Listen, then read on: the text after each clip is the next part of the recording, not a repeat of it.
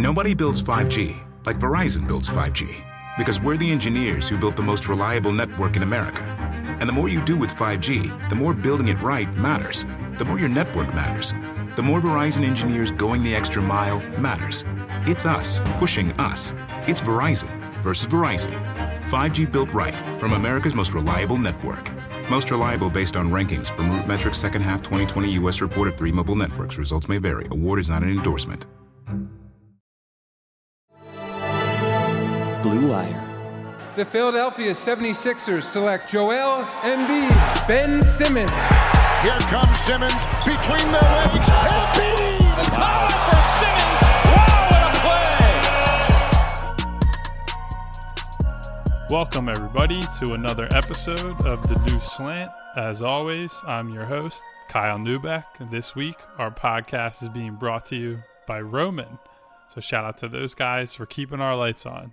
As always, I am here with my buddy, my pal, who I believe was at the, uh, quite an interesting Sunday night game in South Philly. Shamus Clancy. Shamus, how are you doing? Doing well. Throat's a little scratchy from the game for sure. Uh, went there with my girlfriend Ashley, and her parents were in town, so that was their Oh, first no Sixers deal. game in probably I don't know 10, 15 years or something like that. So it was fun. Oh, that's high entertainment value game. I mean, it was. Yeah, looked it was- Like they were.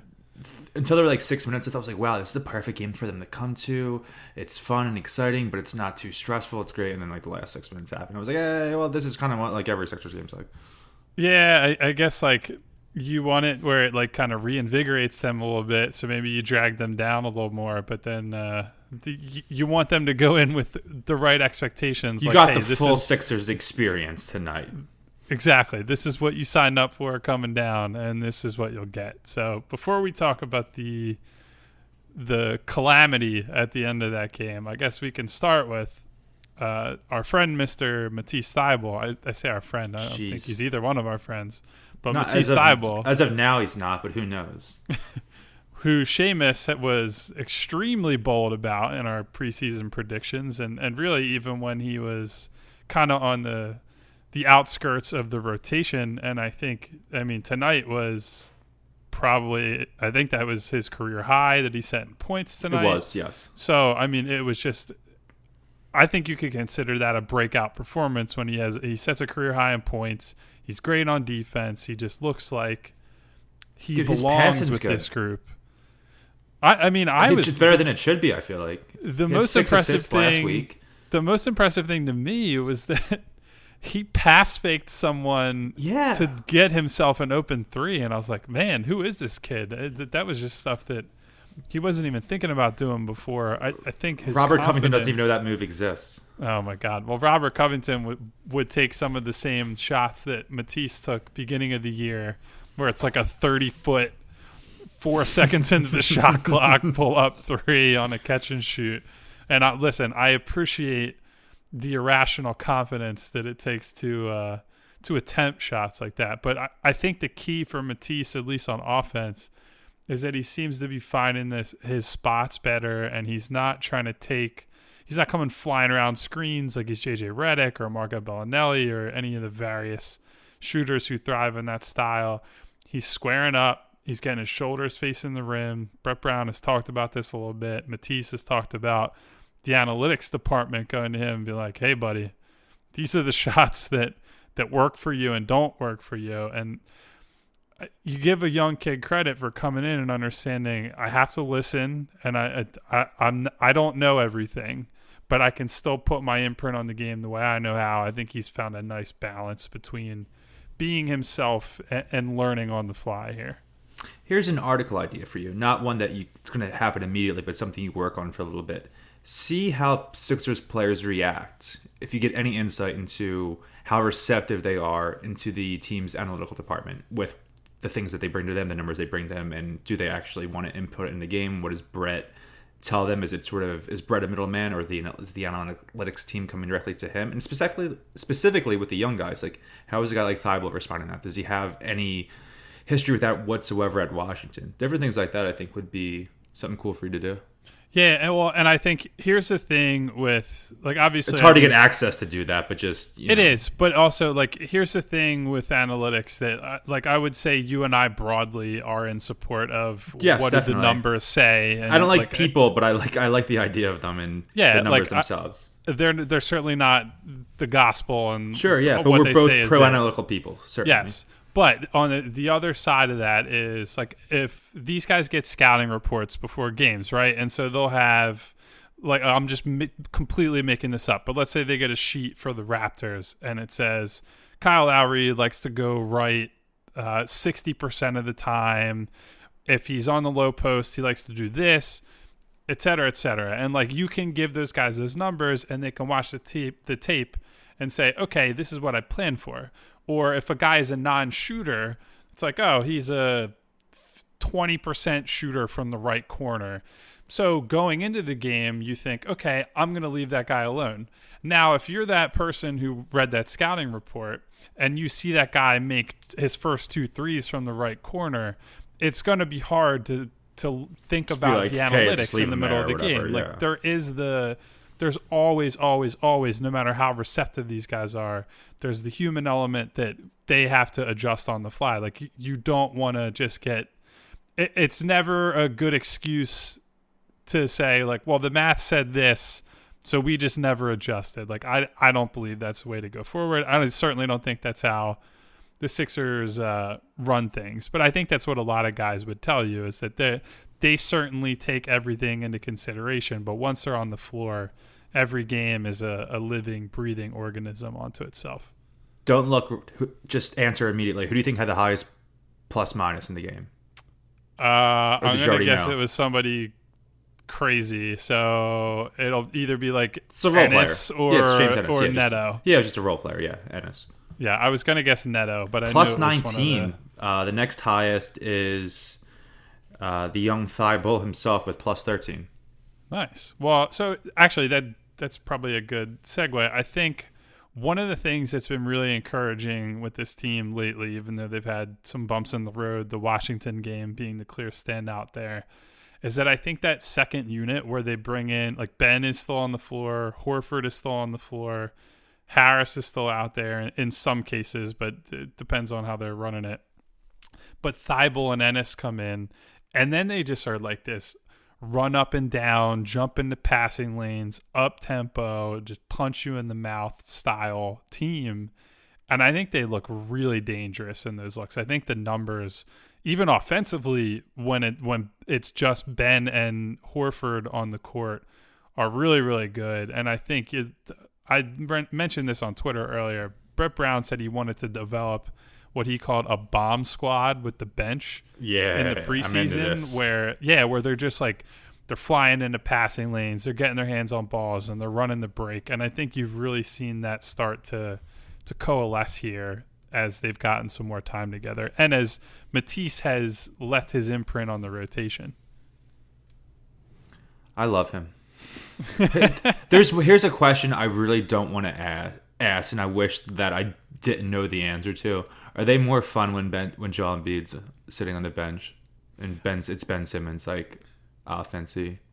Well, I, I mean, I think the the ceiling for quote unquote fun or like fun factor is probably higher just because it's hard to be as fun of a team. Is it what's like fun about like plotting? I'm right not saying when you yeah. just play a slow pace? I do think like obviously there's recency bias here. Joel has played poorly lately, and I mean, yeah, but even tonight when he played, he had a couple. There was like a two minute stretch where he had like two or three nice hooks in a row, and I was like, "Oh, this is awesome." Right. And it made me rethink it, but then also it's like, uh, what's gonna happen? Yeah. And in my post game recap, I, I, I mentioned tonight, I said one of the things that's really good about having Horford is that these guys sort of have different players that they struggle against. Like Joel struggles against these.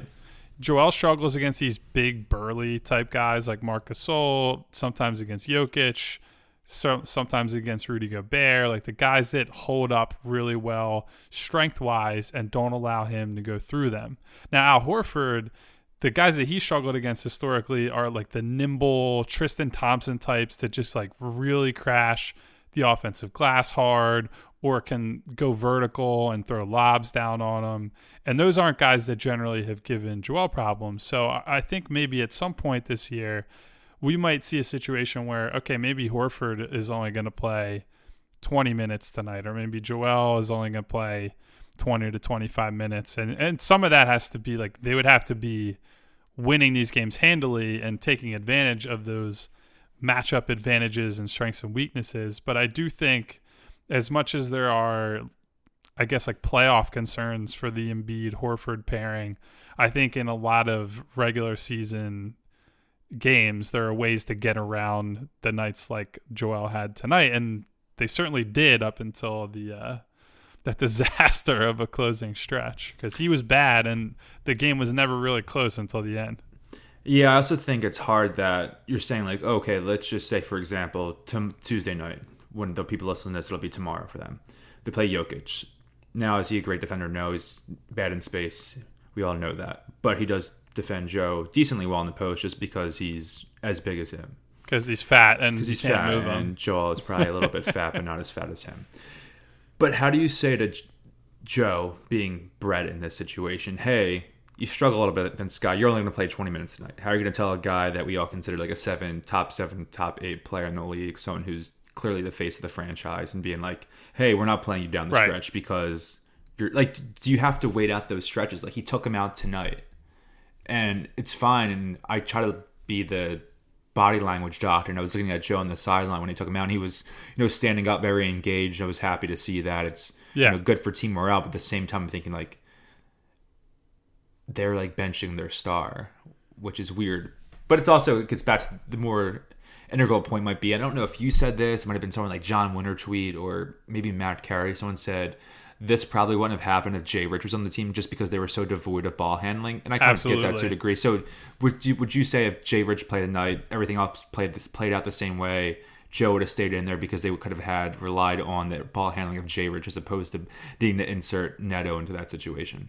Yeah, I think in that case, Richardson is just playing over Thybulle, and that's just you're in a much better situation there. Now, some of the problem there is just that Ben had no interest in, in carrying the ball up, and that's like a whole different can of worms. But like to your point about trying to, I don't want to say bench Joel, but playing Yeah, bench was a strong smaller, word, but yeah, I don't Yeah. want to be so aggressive in saying that. No, I was saying like I I said that, and that's that's probably a little that's strong. But I think the the key is is not necessarily even Joel. It's the onus is on Ben and Tobias and Josh when he's healthy. That when they get into these backup lineups and it's Ben running things with Horford at center, and you can spread the floor against a Jokic, against a Gasol, against a Gobert, he has to take advantage of that. If if Horford's flashing out and popping, and the opposing center has to cover him, Ben's got to cover that ground and, and attack the paint, or Josh has to do it, or Tobias has to do it. I thought Tobias actually did a really good job. He's been like I have been. He's so good lately. Yeah, I, I think we were very critical of him to start the year because the focus was like, hey, is he making threes? Is he taking threes? Blah, blah, blah. And he did both of those things tonight. But I think the more important thing is that he's really looking to lead on offense. Like there were some shots that are frankly just kind of heat check looks that you don't really see from him where he's pulling up with a hand in his face. And that's Which I love to see tonight. Oh, absolutely. And I don't think that's a mentality we've seen him show a lot. And so the onus on on those nights when Joel doesn't have it is on those other guys. And so Tobias stepping up tonight is great. Ben Simmons against Cleveland Saturday night with Joel not playing in that game. Awesome to see him step up as, as- in spite of Cleveland being a terrible team. That's the way this team has to function. It's it's not built to be okay, Joel is just going to save us all the time, and, and that's what we have to rely on. They have the high end talent that they can beat good teams, even when one of their stars is at a disadvantage. And I think that's going to be that's really is the key to this whole thing is is making sure when one of their guys is down that they just pick each other up. That's why it's a team sport and it's not uh, tennis or golf. Here's a thought that I came up during this sort of debacle at the end of the game. Would you have said the first like 42 minutes of that game were a regular season game and the last six or so were a playoff game and that's why they struggled? In terms of the way the game played, the way it slowed down, the way they pressed, the way that they needed to have people on the court that could dribble a basketball, and they didn't have that. I'm being serious. I was, Um, I, I would say it was similar. The only way I would say it's similar to a playoff game is that Toronto just threw out a ton of different looks there. Like they went to zone, they went to press, and I think in in a weird way, it, it's almost to the Sixers' advantage that they got to all that was put on tape, and now they can go back the next time they play them, potentially if they meet them in the playoffs, and say, okay, if they're down late and they need to get a stop, we have to be prepared for this. And that's something they can specifically work on in a practice setting or from like an advanced scouting perspective. That much is good.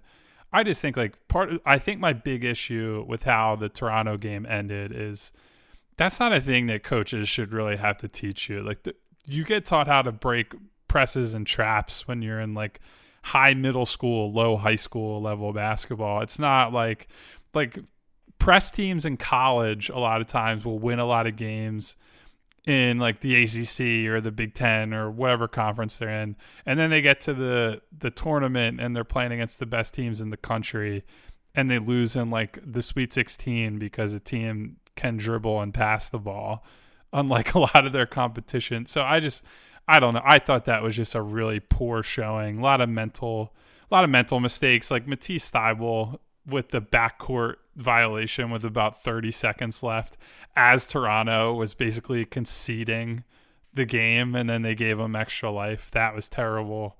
And certainly Joel, like seven turnovers for him for the game, including a few in those final minutes is just not acceptable. Like we, it's not a thing that we can sit here and be like, oh, he's young and inexperienced and all that anymore. Like it's a tough matchup for him. Yes, that was a style that we're not prepared for.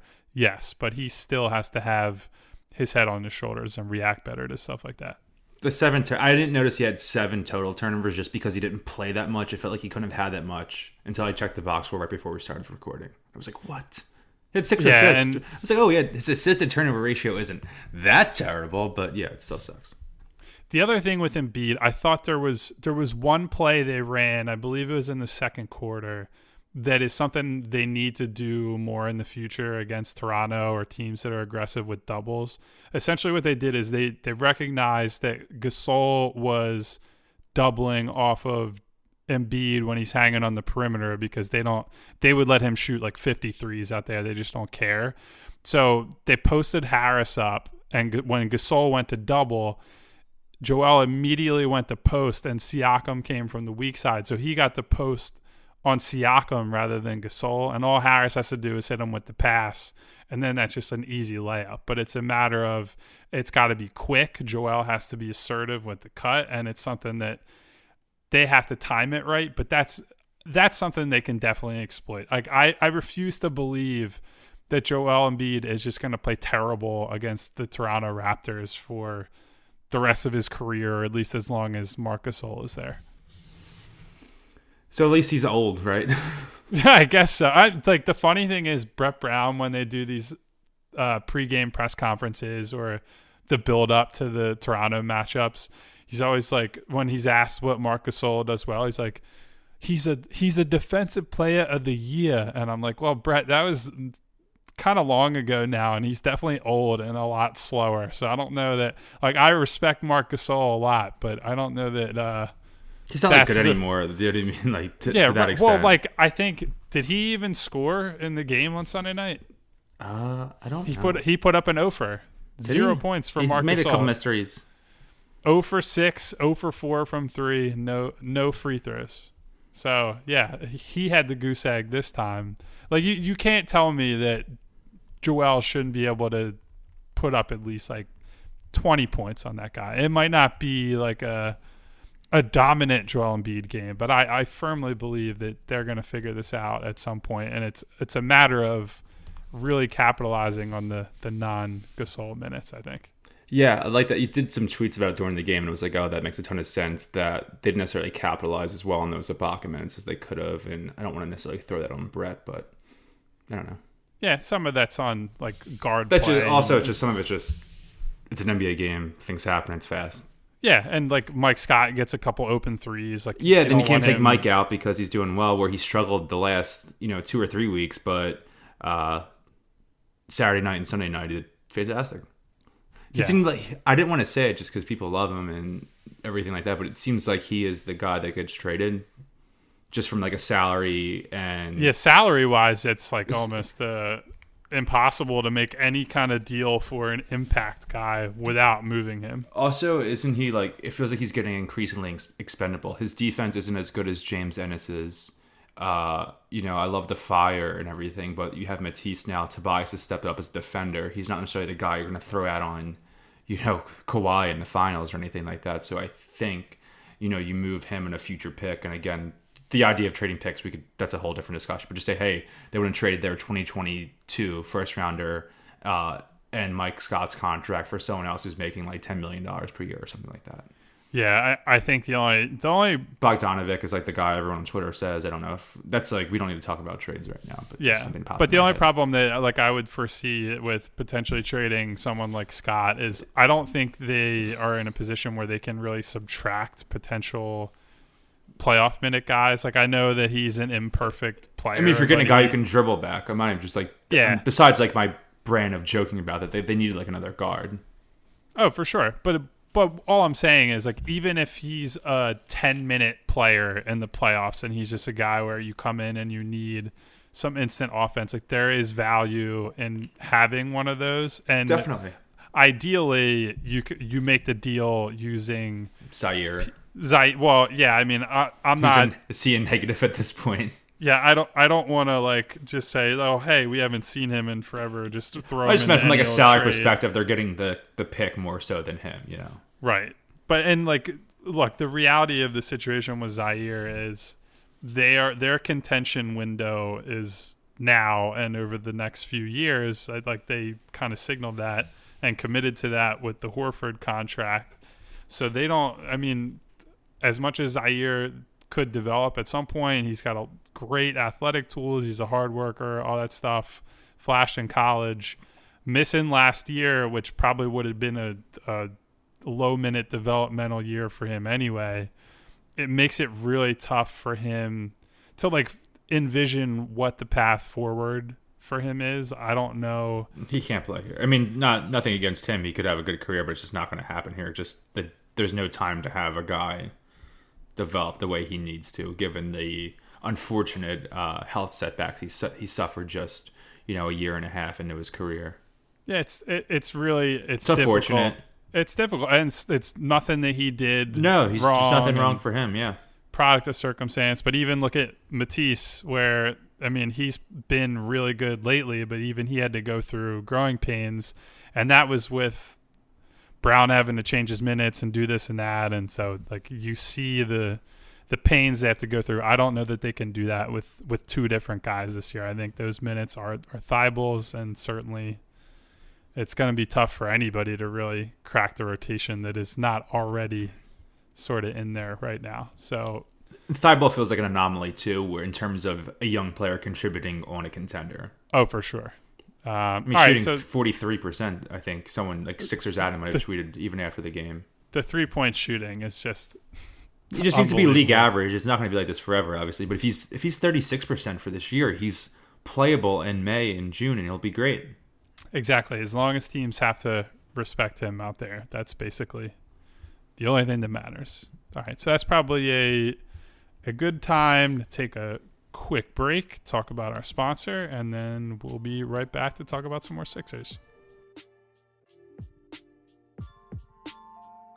Talking about erectile dysfunction isn't easy. Usually we just brush it off or blame ourselves saying things like, I lost my mojo. Or we avoid it altogether with excuses like, I had a long day at work, or sorry, honey, I'm just not feeling it, or sorry, honey, the Sixers just blew a fourth quarter lead. But with Roman, it's easy to talk about. With a real doctor who can prescribe real medication. It's simple, it's safe, and it's totally discreet. With Roman, you get a free online evaluation and ongoing care for ED, all from the comfort and privacy of your own home. The doctor will work with you to find the best treatment plan. If medication is appropriate, Roman will ship it to you with free, free two-day shipping. The whole process is straightforward, it's simple, and again, I repeat, it's discreet. Getting started is simple. Just go to getroman.com slash blue wire and complete an online visit. Erectile dysfunction used to be tough to tackle. Now there's Roman. Complete an online visit today to connect with a doctor and take care of it. You don't have to deal with this problem. No guy wants to deal with it. It's hard, it's difficult, we've all been there, but it's in the past now. Don't worry about it anymore. Just go to ro- getroman.com slash blue wire. That's B L U E W I R E. I can spell. To get a free online visit and free two day shipping. That's getroman.com slash blue wire for a free visit to get started. You know, Shamus, I really had to resist from when you said it's hard and difficult, pointing out that the difficult part is that something is not It's that- hard. It's so hard. It's so hard because it's not hard. it's so difficult because it's hard because it's not hard. Well, on that note, what was your favorite part of Ben Simmons' Or I say what's the favorite part of the ad read? All of it. against the Cleveland Cavaliers on Saturday The night? three. Shamus? Come on. See, like, so I know that's the obvious place to go, Does that, did I just give you a basic ass answer? I but liked, I liked him. Like ta- I liked him taking it to the, the hole. I'm like I, I'm very much on record as saying um the uh, shooting around the rim, finishing around the rim, and free throw rate is much more important than the three point shot. Yeah, and look, I don't think any of that stuff is disconnected. We saw Ben attack from the opening whistle against Cleveland. And look, we can obvious disclaimers. The Cavs are an absolute trash fire. Like the day before the Sixers played them, a report comes out about how they Oh my god, that's hilarious. their coach report. calls curls polar bears and there's just all this He must be a big Lost fan. stuff that they do oh my god. What a what a show that was. Our boy Damon. our boy. Um, but so like this team is in total disarray. Kevin love is just like not paying attention during timeouts. So all disclaimers ahead of time that that was the team that they played. But even still when Ben sets his mind to it and he is going aggressively to the rim, when he's seeking contact, he's getting to the free throw line. Normally, those are the times that you see him put up more shots elsewhere. You see those, even though I hate them, those fadeaway, like mid range yeah. two jump make some, shots. well, and look, he took I don't like them either. they're terrible, but he took those in the same game where he shot the three. I don't think any of it is disconnected. I no, think I when completely one thing, com- agree completely. yeah, when one of them is going well, it, it feeds into the rest of his game. And so the the trick is to get him to a point where, hey, maybe you're missing some of those shots inside. That doesn't mean you should shut down and not attempt any shots. Like if anything, that just gives you more incentive. Like, all right, I, I got to get right. I got to improve here. I got to do this. I got to do that. And that is really like the final barrier for him on offense is just the mental side of it. Nobody, I don't think anyone in Philadelphia, at least like anybody reasonable, would look at a box score where Ben goes like six for 14 and say, yeah, you know what? Ben was really out there shooting way too much tonight. Like, we just, the, the Sixers can't have that. Like, nobody would sit here and do that. I, I think, if anything, they would see it as a step forward that he's willing to live with the results of those plays and that he's putting himself in position to to be more of a, a credible scoring threat moving forward. What was your favorite part of the game? Well, that that was it. Was the the way he just uh, he went about his game. I don't.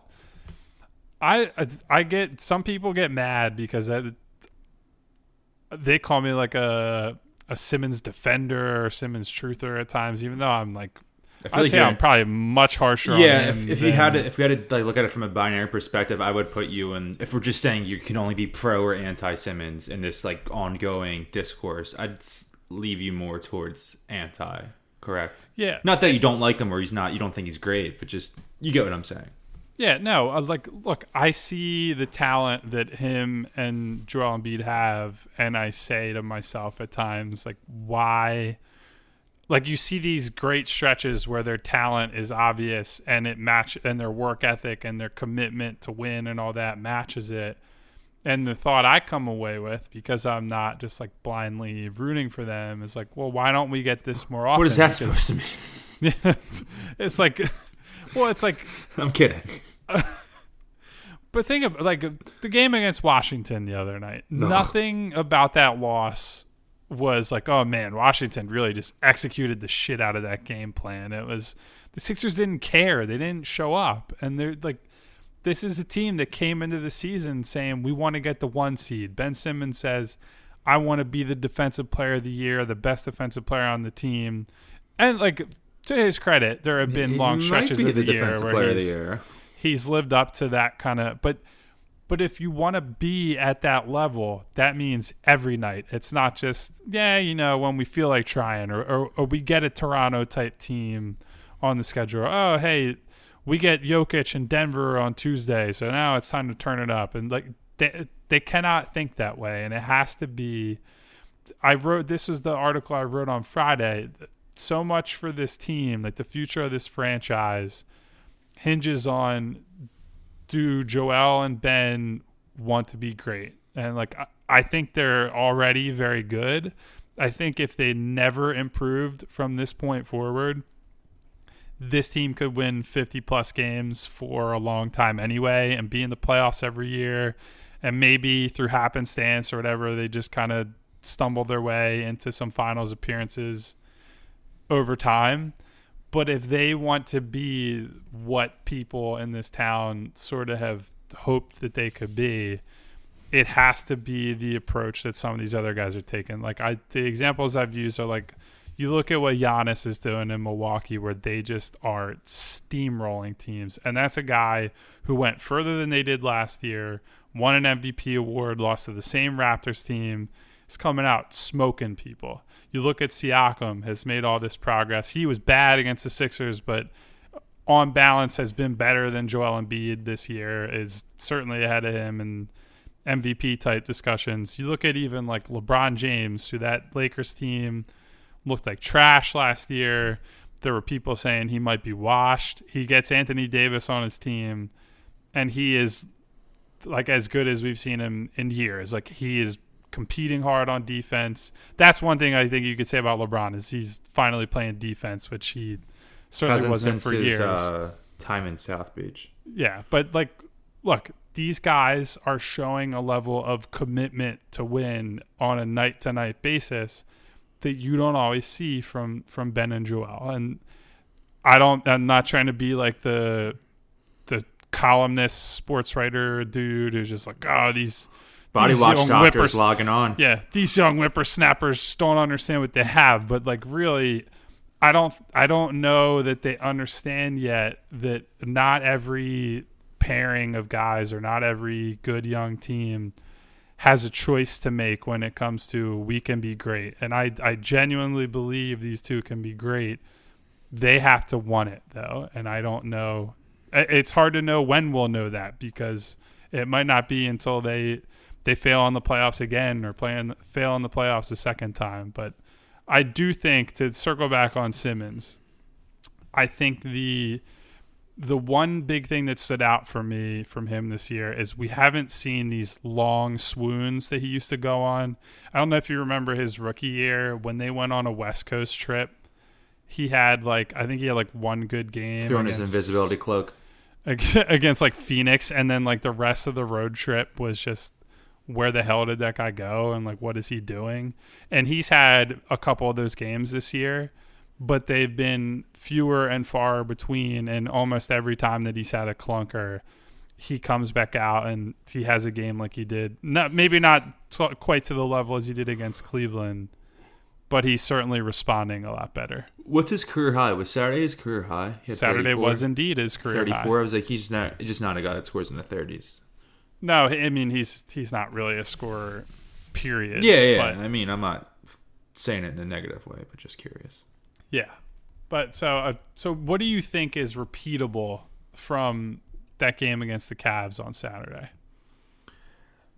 It's it's almost like counter, and it's it's a give and take where you say let's maximize their minutes not playing together, then at the same time, well, all that matters is how well they play together in the last two minutes of a game, and you're not going to figure out how to do that unless it's some sort of you know ten thousand hours theory where they need the reps, they need to like work on it every single regular season game that they're both in the lineup with, you know, significant time there. So I don't know what to do. They're they're stuck. Like we're talking about like oh talking about their championship one oh, and no talking about how they match up can they win a championship with this guys.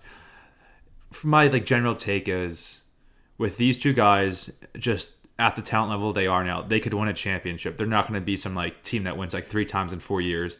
They're a team that like falls ass backwards into a championship like once every like half decade. Like they, like they should have last year. Like they should have won the championship last year in my eyes, and they were good enough to do it, even though they weren't steamrolling teams. I think they're that way this year. The league's still open to me, but if it's not like the way that you know, this isn't a team we're going to be talking about with these two guys as currently constructed aren't like a multi-year championship winning team. But they could win one, and that's all that matters sometimes. Yeah, and like I don't want to poo-poo the idea of like if they won not- a title, that certainly would be a hell of an achievement. That's all. I, yeah, I'm I'm happy. Like that's never like I don't want to take this as negative. If you're in a position to, as I said, it comes off negatively, like fall backwards into a championship. That just means that you're not like the clear cut steamrolling, you know, 2013 Heat. That doesn't mean like you're bad. That means you're like a team that wins 55 games and the league's a little bit open and you go in and make some noise. And then you're, you know, if they did that and they just won one time, they'd obviously be iconic figures in Philadelphia. It's not a slap in the face at all to say that. They're just a team that they need a couple, as currently constructed with their two talent levels. It's not like they can just say, hey, if we play our game, we're going to automatically win the championship. It's just, hey, we could do this potentially. If a couple other things fall right, we could really win it all. Yeah, and uh, like I tweeted this out shortly before we started recording. You think about how much I don't want to say there's a lot of pressure on this team, but certainly the There expectations is. are much higher. Yeah, they can't. If they lose in the second round, Brett's gone. Yeah, for sure. So like the expectations are so high that uh, even when they win against Toronto, the focus after the game, and like rightfully so to a certain extent, the focus is on the end of the game, and they can't they can't beat a trap, and like that that stuff sucks. It, it's it's horrible to watch, and I get why people would dwell on that. And then you look at the standings; they're seventeen and seven. They're they have the same exact record as the Clippers, who were, won the off season according to everybody No, who no, follows no, basketball. You can't say that shit about the Clippers when they have Kawhi. Like, Yeah, do you know what I mean? Like, yeah, like but I don't. Kawhi has not has like pretty high key not been as good this year. Who cares? Does he? Do you think he cares about the regular season after last year? I'm just saying, man, he doesn't look. Oh my god. He doesn't look right, is what I'm saying. Yeah, I don't think he Um, looks right until April when he realizes he needs to start fucking playing. Well, but all I'm saying is they're 17 and seven. They would be tied for the two seed in the West. They're a half game back of the two seed in the East, and with a bunch of like surprise teams in front of them. And this is despite missing one of their starters for eight games. Embiid got suspended and then missed some games due to rest. Simmons left the game with an injury, missed another one. Like there's been all these circumstances. And yet here they are, like still have a very good record, will still win a lot of games this year, are in position, like their five man lineup numbers are great, so on and so forth. And so I don't want to sound too much like the sky's falling and this team can never be great and like any of that stuff. I don't I'm not ruling out anything for these guys.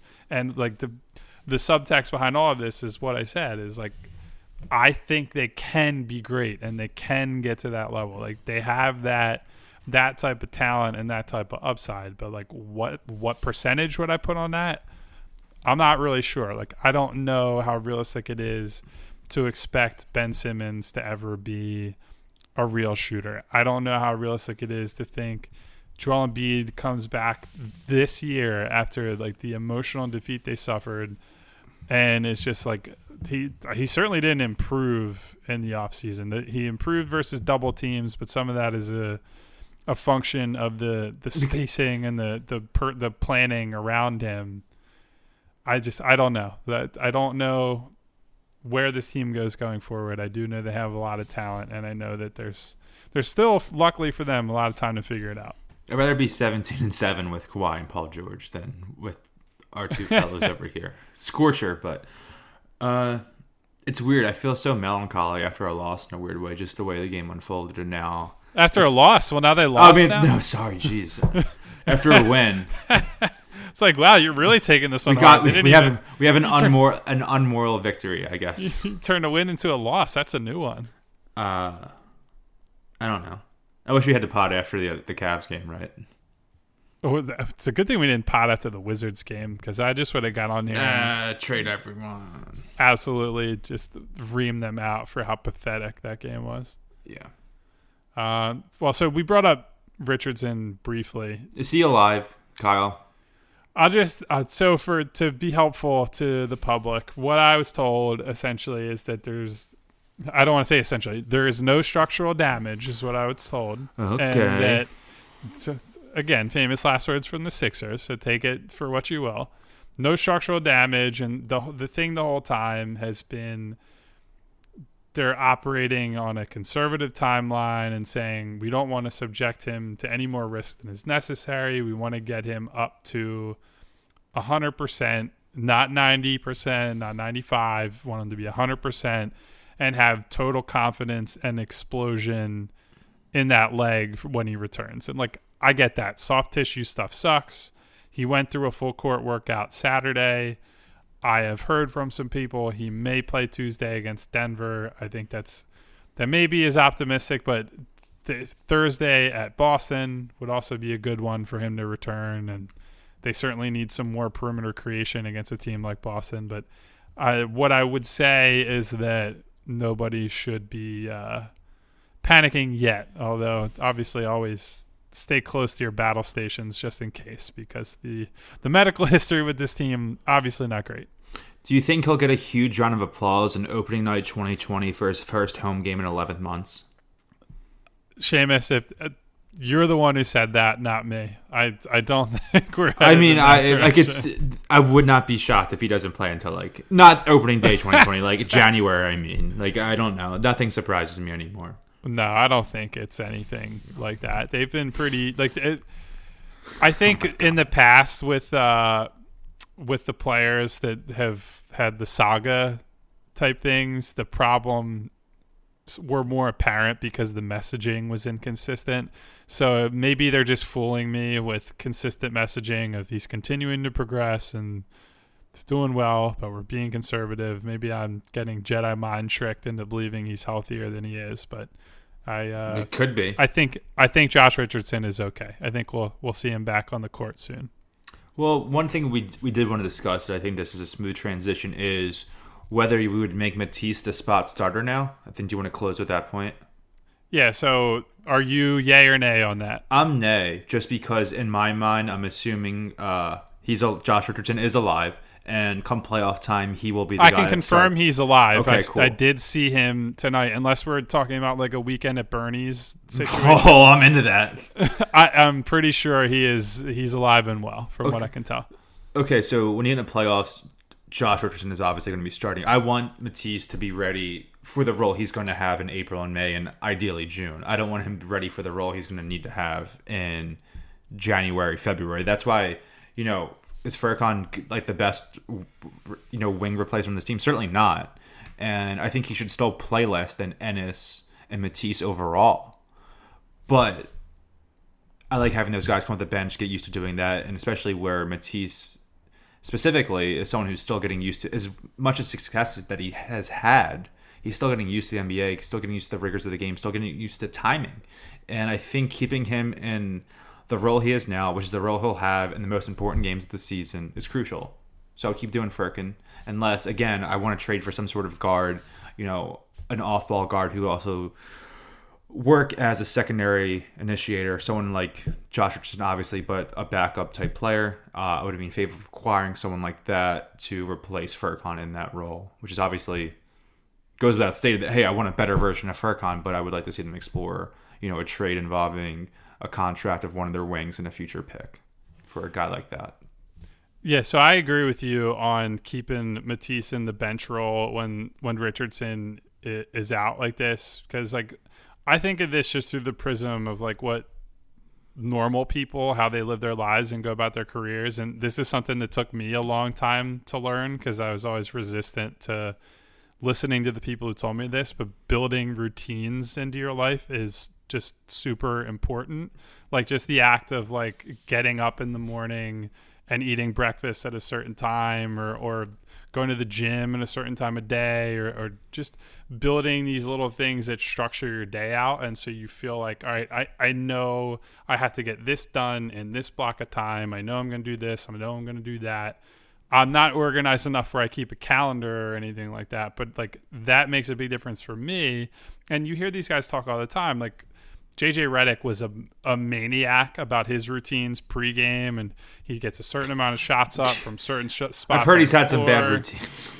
Uh, yeah, well, story for another day. But yeah, like uh, guys talk all the time about like they they say all the right things about I just stay ready no matter what. But I think it's you can't really overrate just being in a specific role having the game and your life and your career simplified for you in a way. He knows he's going to come in. He's going to play next to James Ennis, Ben Simmons, Al Horford, and in many cases Tobias Harris, and that's just that's the group they roll with, and they he's just comfortable in that way. I I think the prioritization for him because he's like look as much as he's been great lately, I don't think anyone thinks he's going to be like he's not a future leading man or like leading star for this team. You want him to be the best possible role player he can be, and the way you do that is you don't jerk around role. You say, "Look, kid, we're going to bring you on at this time. We're going to ask you to do this. We're going to ask you to do that." And it's that simple. So I, I am with you in that respect. I certainly think as the year goes along, they should have some less uh, less Furkan, less Furkan time out there. But uh, yeah, we're in agreement there. I think leave the kid alone for now, and and maybe eventually, if he just proves that he's he's too damn good to leave off the the floor, that you revisit that conversation. But hopefully, in uh, a couple days from now, Josh Richardson proves that he is not Bernie from Weekend at Bernie's, and that's kind of a moot point. So one last question, then we can go our separate ways. Over under March 2021 as the time people are saying Al Horford needs to be benched, Matisse Thybulle is starting. Oh, I'm, I'm way under. So I like would say next year, under. so like March 2020. I, I mean, I'm sure there are tweets out there now that yeah. it's like Matisse needs to start over over Horford or over over somebody for that. He's good. He's good where he's at right now. Let him let him grow into his role. If if he need if he's that good that he needs to start, it's not a pro- it's not a bad thing. Yeah. By the way, I, I feel like we never talk about Al Horford. Just He had a good that's night. a very Look how high he jumped on that block. Dude, he made some great plays in transition. I, I just He's so good with Ben really- as the as the five and the Ben heavy lineups. I like him. Yes, he's uh, he's a very good basketball player. Just wanted to acknowledge that. One one last last thing. Are we is there a Mack Hollins loser of the week award winner Uh, this week? you- it can't be Joel Embiid. He'll never be a loser of the week in any way. uh, there isn't any like clear cut candidates this week. Nick Nurse got a technical uh, tonight. Um, this is obviously recording Sunday night. Um, he doesn't like he beat the Sixers last year, so he can't necessarily and won the championship. He can't necessarily just be a flat out loser. I like Darius Garland as the choice. I think he stinks. You know, I, I so we I wrote these down Yeah, like, before we uh, started. Yeah, I actually uh, Kyle suggested of- Kyle suggested this. I'm not just saying Darius Garland was my own idea. I do like Darius Garland there though. I thought of a better idea. It's got to be Kevin Kevin Porter Jr. Oh, he stinks. Yeah, for trying to flex at Norvel Pelle for a dunk down 87 down points. 44 points. Yeah, no, did that's- you hear? Did that's you hear Alice call of that? By the way, I did not. Did he freak so out? So they showed a replay of it, and he goes, "What are you flexing at, dude? You're down a thousand points." Oh yes, Alex And- wrecked him. I love it. Yeah, he's, Yeah, so- he's loser of the week, big time. Yeah. big time. Kevin Porter Jr. loser of the week. I mean, he's not as big of a loser as I don't even remember that guy's name. Something Burke. Oh, uh, Dan Burke. Dan Burke. Yeah, Dan, Dan. Burke, the inaugural award winner. if this was like a, Put his picture up on the wall in my house, in my apartment. you know, on Sports Center top ten for how for a while they used to like there was the number one thing that had to get like voted out. Or like TRL, like Dan Burke needs to be retired from the Like, I don't think he can. Re- he's not getting beaten out by Kevin Porter Jr. He's getting. He's retired from the list. He's not retired yet. I think he Dan Burke lives on for another No, week. yeah, okay, yeah, let's do it like that. He's still yes, he still He's has to beat the Dan championship Burke. He's- belt. He's still holding the belt. Yeah. All right. Well, he's holding the belt, but the this week's loser is Mack Hollins. Loser of the week is definitely Kevin Porter Jr. So shout out to him. Shout out to all you guys for for tuning in to another week of this madness, and uh, we will be back with you. I don't know. They're playing Boston this week, so we could be. I could could see a, I could see a late night Thursday pod. yeah, some takes No later promises, in the but it seems we'll like see uh, about that. Possible. Yeah, and until Wait, then, real do you think oh, another Matt real Collins- quick. Do you think Mack Hollins had a catch today? I'm looking at the Dolphins box score. Uh, I heard he had a a big Target? time offensive or defensive pass interference draw. Uh, he had a target, so maybe that. Well, that won't count. It was on the, that won't count as a target, so I don't know. well, I mean, that wouldn't count as your your attempts. You, you know what I mean? Like a defensive pass interference doesn't Right. count in your attempts. Listen, So- we don't. This is more time than Mack Hollins deserves on this podcast. So We- We're gonna, we're gonna saying his name literally every podcast for now. on. yes, but just to call people losers. That's the only reason why we don't need to discuss his box score in a. it was a lo- it was a loser box score. Zero catches, one target. All right. It's like well, Moonlight Graham and Field of Dreams. Well, thank you everybody for tuning in. As always, if you could please subscribe, give us some five star ratings. If you have questions, hit us up. If you have concerns, please tell somebody else. We'll talk to you soon. See ya.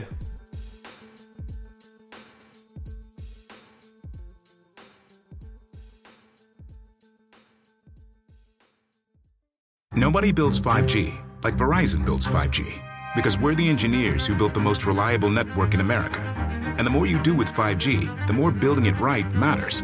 The more your network matters. The more Verizon engineers going the extra mile matters. It's us pushing us. It's Verizon versus Verizon.